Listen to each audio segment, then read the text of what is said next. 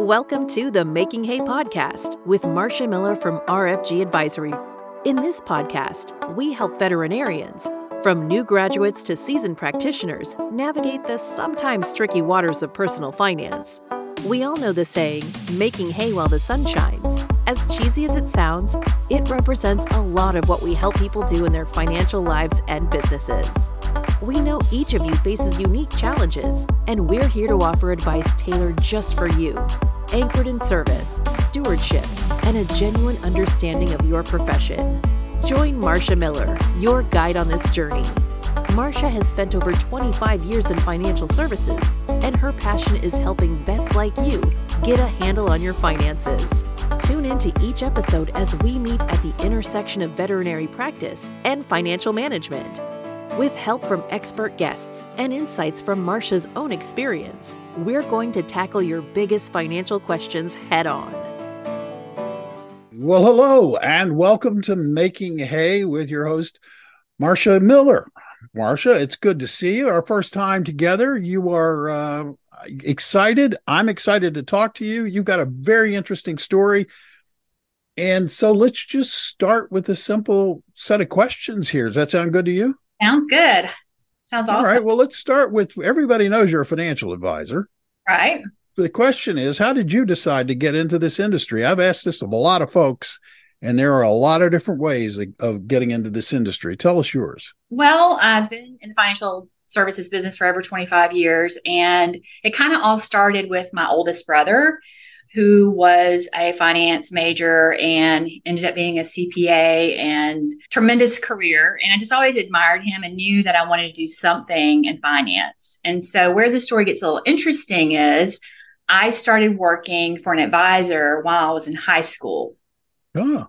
Yeah. And I ended up loving it and I kind of had a knack for it. And so I just kept on going and by the time I was 32, I owned a business and I've been self employed since, which was 25 years ago. And um, I'm certified estate planner. I'm a registered financial consultant, and it just kept evolving or pivoting, if you'd like to say. Yeah. And um, yeah, back in the early 2000s, I worked with the Medical Association State of Alabama, their foundation, which did some estate planning and financial planning for physicians in the state. And so I was pretty much for a few years only working with human physicians. Mm. That program, um, it was a little niche, kind of closed out, and I started working with retirees. And um, kind of then from there, I want, to, I, want to back up for a second, though, okay? Because okay? this is like intriguing me in my mind. Because okay. you, you made this point of saying you worked with human physicians, right. and I wonder why you wonder why you made that distinction. Yeah, so our specialty now is working with veterinarians and ah. I, I, like ah. to i like to say that veterinarians are the humble kind physicians um, they're just so awesome to work with and i kind of identify with them um, my parents my dad was a pastor so i grew up as a pk i just really you know i didn't know it at the time but all of those experiences of watching them and you know just the story of growing up in that kind of household and just seeing that servant's heart, you know, at action. Mm-hmm. Mm-hmm. It kind of defined who I am today, you know, and so I really just love working with these veterinarians and working with rather than human physicians. And maybe not should say that too loud, but I do. I do. I just love the servant's heart, and um, yeah, they're just they've been great to work with. Well, I understand. I understand. Our my my uh, our, our veterinarian is is a wonderful, wonderful lady. She's terrific, and and her whole practice is truthfully filled with like really nice people. So I could, I can understand that. I can understand. So I guess I'm assuming from that answer, your ideal client is somebody who works in, in agriculture or, or, or is a veterinarian in some kind of way. Just veterinarian. So straight veterinarian. So from the time they graduate from veterinary school and they have all the debt and they don't know what to do financially because they're not taught that in school to whether where they you know they go into owning a practice or when they get near retirement. We work with all phases of veterinarians so that's kind of cool. But a little bit more too about my roots. I think that this might um, be entertaining or or, whatever. Um, okay. when i was naming my podcast making hay came up and it came up because i grew up my grandfather uh, actually both sides of my grandparents were farmers. And oh, yeah Yes. And so my maternal grandfather specifically, we would go to his house for most holidays, travel there. And I couldn't wait to get there because he had all of this acreage and all these animals. And the joy of getting there, we would, the older grandkids, which I was one of, we would jump in the back of his truck and he would ride us around in the pasture and tell us when to throw a bale of hay out to the cows. Okay. So that is my roots. And I love all that. Um, you know, even though I, I never wanted to be a veterinarian, I always wanted to do something financial. It's a big part of who I am. And then also my parents, when they got closer to retirement, all of us kids were out of the house. They bought a little gentleman's farm, if you will. Mm-hmm. And they bought, they had like 30 or 40 acres. They had cows, they had chickens. My mom wanted a chicken coop and be able to go out and get her own eggs and you know, she's out there taking care of the new calves as they were born and that kind of thing. She even came home one day with a potbelly pig. That's another story because my dad put a no to that because those are inside pets. yes. I was gonna yes, they are. didn't know it. She didn't know. So I just had these like parents that love animals, grandparents that love animals, and then just, you know, some of the kindest, best people, you know, as parents. And I'm finding that's the exact same thing. So making hay to me means something. Obviously, we all know um, you know, the, the story of making hay while the sun shines. And that really is relevant for all of us. So while we're working, while we have money, while we have an income stream coming in, it's very important to save that money and invest that money while the sun shines. So, mm-hmm. you know, and part of what we do is just help, you know, if it's a practice owner, help them increase the enterprise value of their practice. So if you're wondering what making hay means and why I chose that name, there's the rest of the story, as Paul Harvey would say. and there's the rest of the story. Yeah, no, that's good. I, Paul Harvey. no, I, you know, that, and it's good to know. And actually that you, you, kind of touched on this because I wanted to get into this in terms of what your business and or investment philosophy is. And you just sort of touched on that. So why don't we explore that a little more? When you're working with a i'm assuming there are differences between when you're working with a, a, new vet and a new practice as opposed to somebody who's been established and been around longer but mm-hmm. how do you how, what is it that you uh, you know tell these folks and how do you advise them and? Yeah. Well i think the number one thing that's most important is to have a plan have a, a written financial plan. I mean so many times i've met with people who you know they're doing all the right things they're saving money, they're putting money in their 401k, they've got some savings, they've got a cash reserves, emergency money, all that good stuff. And they think they're doing the right thing. But when it comes time to spending the money or really knowing if they have enough money, they don't have a way to judge that or prove that. And so a written plan is important. And, and what I've kind of found is the people who don't have the written plan as they get older, two things can happen. One is that they end up running out of money in their lifetime because they thought they had enough, you know, or maybe they were spending too much. They weren't, you know, withdrawing the, the proper amount of money out of the plan. Right. Or the second type of person, which is very common in some older people, you know, retirees, is that they end up living a life that's compromised because they are fearful. They're fearful. It's the number one fear, matter of fact, of running out of money. Oh, yeah. Uh, and very so, much so. And so they don't do the things, you know, we're big believers on, hey, let's see if your plan supports that trip you know to europe. Let's see if that if your plan supports that vacation home or taking all the grandkids you know on a trip every year whatever it is. And let's test it out and let's prove that that works. So having the plan in place. And then the second thing i think is so important is making sure that the plan you can live with it. You know a lot of times you might be told hey you know you're 35 years old or you're 40 years old. You need to be you know, in an 80 20 plan, you know, 80% going into equity. And it's, you know, just because they're supposed to do that, quote unquote, um, doesn't mean it's a plan they can live with. You know, if they need to have a little more protection and downside, you know, protection, those are things that we can build into the portfolio. We make plans that are unique to every person and so and just having a guide along the way you know um, a coach that says okay let's look at your plan let's make sure this is still working that's what's most important is the planning process yeah i mean i think a lot of people think of that as like the boring part of the process but uh, kind of sorta yeah kind of like oh god we got to go sit down with Marcia and talk about our boring plan yeah but it does afford a peace of mind doesn't it It does. And and you know, it's talking about like new graduates. Really the biggest thing there is just start. Just do something, save something consistent so you don't get that time back. And so if they start younger, I mean, even if it's a $100 a month, it can make a tre- tremendous difference at retirement time versus someone that's coming in at 45 or 50 or 55 and they're like, oh no, I didn't really save. What do I, how much do I have to save, Marcia? It, it's a huge amount of money that you've got to save out of your paycheck. So start early, um, have a plan there. So we're really good at, you know, a lot of people I feel like neglect younger people because they don't have any money yet. mm-hmm. You know, and a lot of financial advisors are only wanting to deal with the people that have a lot of money saved. Um, and I think that's a huge mistake. And also working with retirees, you know, we, have got a, a, client right now we're working with that is selling his practice. And you know what he's most worried about? What? His three daughters.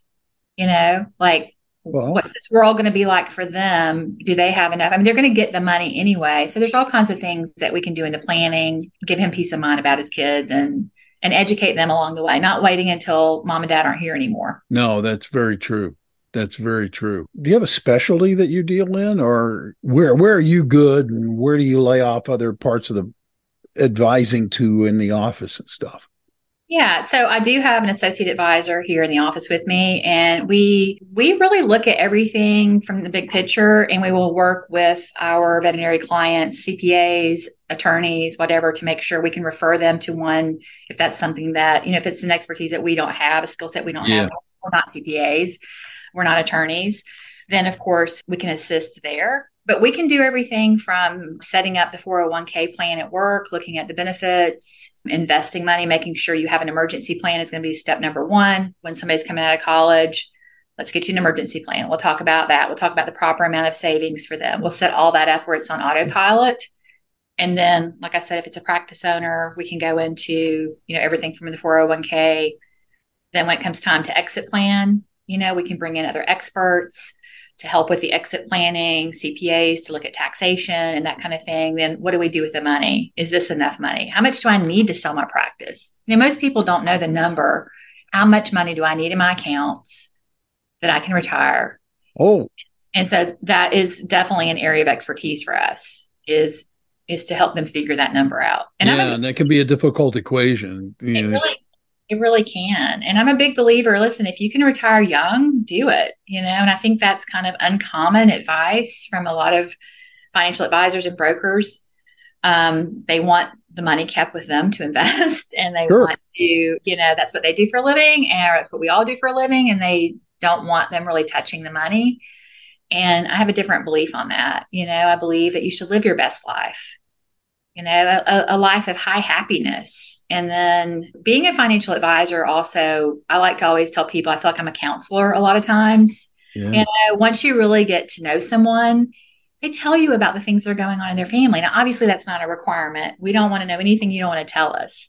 But yeah. what I find is that everything in life, money affects it. Money is affected by it, or you need money for it, or you know? And so that's why i feel like i'm a counselor a lot of times. People come in and say you know well i've got to do this you know my adult child needs this this or this. What what do you think i should do? Or there's a health crisis that comes up you know we're trying to figure things out. So they're sharing a lot of details with me. And so i just always like to say i want to look at clients and and be able to say not just solve the problems but solve let's what would be the one thing that you would want to do if you could do it and you didn't know you yeah. could right and let's have a, ha- a life of high happiness and um, so that's important yeah no i i, I do like that attitude because a lot of times you hear you know you hear the you, you hear oh, i think i think of it as an excuse when people say you know money can't buy you happiness Right. It's like, no, it cannot buy you happiness, but money can facilitate, money can enable, money can do a lot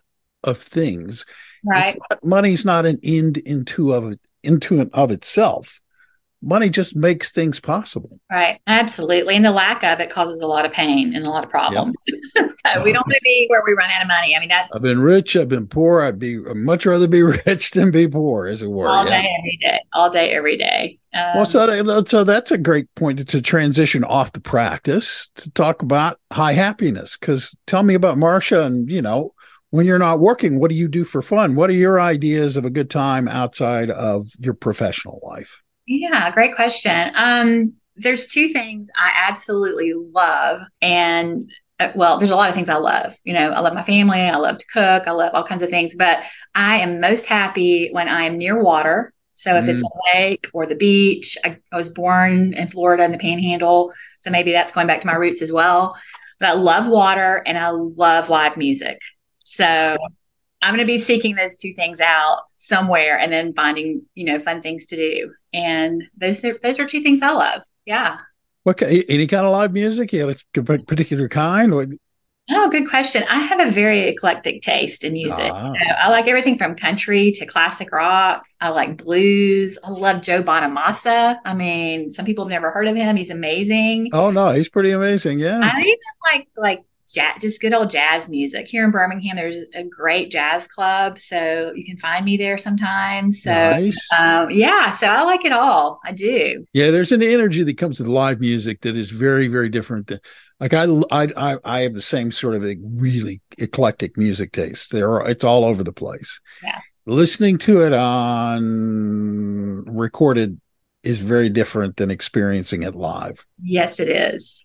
Absolutely outside of music what kind of do you are you involved in the community or are you uh, you know what do you do out when when i can't find you at the beach or in the or in the jazz club what yeah. would I find you doing? Yeah, well, I go to church and I spend time right now. My dad's 91, so family is a big, important deal to me. Um, I'm going to spend time with him. He lives three hours away, so that Ooh. involves traveling for me.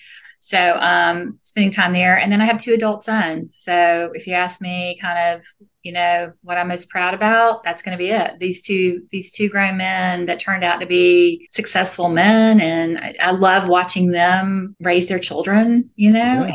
just being good dads and just good human beings. I feel like I need a prize, you know, like I did a great job of, you know, and they have a father as well, but you know that is um, definitely something i'm very proud of and, and what i spend a lot of time with my kids yeah no i understand that that is a huge achievement i was gonna i was gonna ask you what was your proudest achievement because i figured you know at 32 owning your own business a, a woman in the south owning her own business is pretty impressive yeah it was a time where thank you for saying that but it was a time where i would go to conferences and i was like one of three or four women in the room it's really? it's a different ball game now, and I, I, love seeing you know females in this business. So yeah, I, I'm proud of that too. But as far as where I spend my time, what I like to do when I'm not working, yeah. it's, it's going to be with family. No, and I think that's great.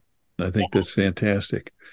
Um, I'm always curious about how people stay focused on on task. Is there anything or any tricks that you have, any hacks, any mantras, anything in terms of like that keep you focused, that keep you on that task at hand? that you could share with us? Yeah, that's a great question. Um, you know, being in the business a long time, I've definitely seen my share of peaks and valleys, you know, and as as you mentioned, being a female in the business back when it wasn't cool like it is now, I definitely just I kind of always told myself don't quit, you know, just like don't quit, don't quit. I think there's a Babe Ruth saying about it's really hard to beat someone who won't give up or something along those lines. Mm-hmm. And so that's just kind of how I, I just keep showing up, you know, and show up every day. And that was really, and I still do that. And actually, I teach that to my clients, especially the younger clients and even the middle age and older clients too. Like, keep investing this money, keep doing those Roth conversions because even though that's painful, it's getting you ahead of the game. And so just keep showing up, keep being consistent is really I think, a secret in life. Mm-hmm. And it's something my inner voice tells me all the time. Yeah, consist. There's an enormous, an enormous amount of value in consistency, and there's even greater value in it. It just sounds so anticlimactic, but just show up, just yeah. be there. Yeah, and just don't quit. Yeah, just hang on. Just you know, but what? Keep moving. just don't quit. Don't quit contributing to your 401k. Absolutely you know, let's wrap up here because I got a couple of just practical questions, and we got folks listening to you. I'm sure they're pretty well sold on on who you are and why they might want to listen to you. Tell us why why should people listen to your podcast? What do you what do you want them to get out of it? Yeah. Well, this podcast, when I decided I wanted to do it, I wanted to create stories and have people to interview that would create and nurture veterinarians. You know, it's not going to all be boring financial stuff, as you put it, looking at the plan. That is pretty boring. I, I kind of geek out on it and love it, but just encouragement, you know, encouraging people to create that financial plan, to elevate what's important, to analyze what's important in their lives, and then let's figure out how to elevate that and make that happen. And so anyone who wants to do those things, you know, and and listen to something that's edifying and uplifting and upbeat, but yet practical, then they should listen to this show. It's not going to be all boring. Only kidding. Only kidding. I'm just no, but it's, no, you're absolutely right. I endorse that idea that it's like listen and and learn what you can do with that money, learn how you can experience that money, mm-hmm. and you know, and learn how you can grow that money. And, and one other thing is when I'm looking at when I have a new client come in and they bring me all their their data, their statements, they tell me about their lives, what they have going on, how much money they make. I'm kind of like a little detective over here. Like I'm always looking for problems. I'm looking for what can happen here. These people yeah. save a lot of money, but what's what could happen wrong? What could mess it all up? Could it be taxes? What could it be? you know and so i i'm like always looking for problems and solving problems that people didn't know they had it's kind of what makes my my job fun yeah because us excuse me me i'm not really good at like looking at it and going where's there i wonder where there's a problem i'm not i'm we're not good at that so yeah. that's that's the advantage of having a financial advisor yeah it's kind of like you know a, a physician i go to a wellness doctor and that's what she tells me. Hey, I'm trying to fix things before they happen. Let's look at your blood. Let's look at your blood profile. Let's do this. Let's do that. It's a different way of looking at going to the doctor. And it's a different way of looking at your money. You know, like what could happen here or what do you want to have happen? Where, how do we need to steer the ship to get in that direction? That's terrific. So, for the folks who've been listening and, and now I'm sure thinking, I want to get in touch with Marcia. How do they do that? Do they, how do they reach out to you? How do they contact you? Yeah, well, you can call me directly on my cell phone. So it's 205 739 1928. You can call our office. Um, so we have a team of people here to answer the phone and help you in any way. So that's 205 795 2013. Or you can go to my website. And an easy way to remember my website is Meet with Marcia. And Marcia is M A R C I A. So meetwithmarcia.com. Marcia, Marcia, Marcia. That's it. You're old enough to know the Brady Bunch. I am. I am indeed. so well, this has been a this has been a great visit and a nice introduction. Yeah, I loved uh, it, Bill. Thank you. No, I've I've very much enjoyed our conversation, and I thank you for your time and, and and and commitment to this. And I want to thank our listeners for actually for taking the time to listen to it. I was going to say, if you're a new listener, but obviously, if you are listening to this, you probably are a new listener because this is the first podcast of Making Hay. If you like what you heard, hit the subscribe button. This makes it easy for you. You don't have to remember where you heard Marcia, where you heard Making Hay, when does Making Hay happen. If you hit the subscribe button, it gets delivered to you. You're you're given a reminder about the next episode and you won't miss one as a result. We also would like to ask that you take the time to rate this podcast and share it with others because by doing that, you turn others on to the podcast. Thank you so much for, for listening. On behalf of Marcia, I'm Bill Tucker. And remember, don't wait to live your best day. Live it today. Thank you for listening to the Making Hay podcast. Click the follow button to be notified when new episodes become available. Visit our website at meetwithmarcia.com or give us a call at 205 795 2013. And don't forget to click the follow button to be notified when new episodes become available. Content here is for illustrative purposes and general information only.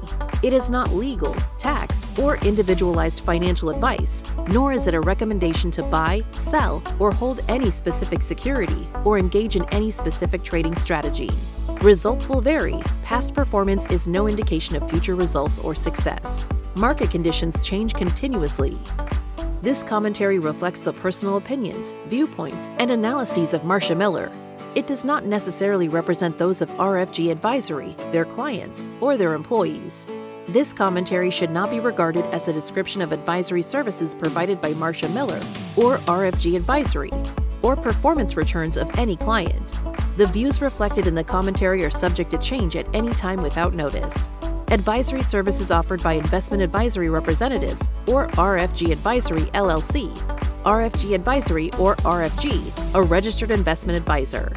Advisory services are only offered to clients or prospective clients where RFG Advisory and its representatives are properly licensed or exempt from licensure. No advisory services may be rendered by RFG Advisory unless a client agreement is in place.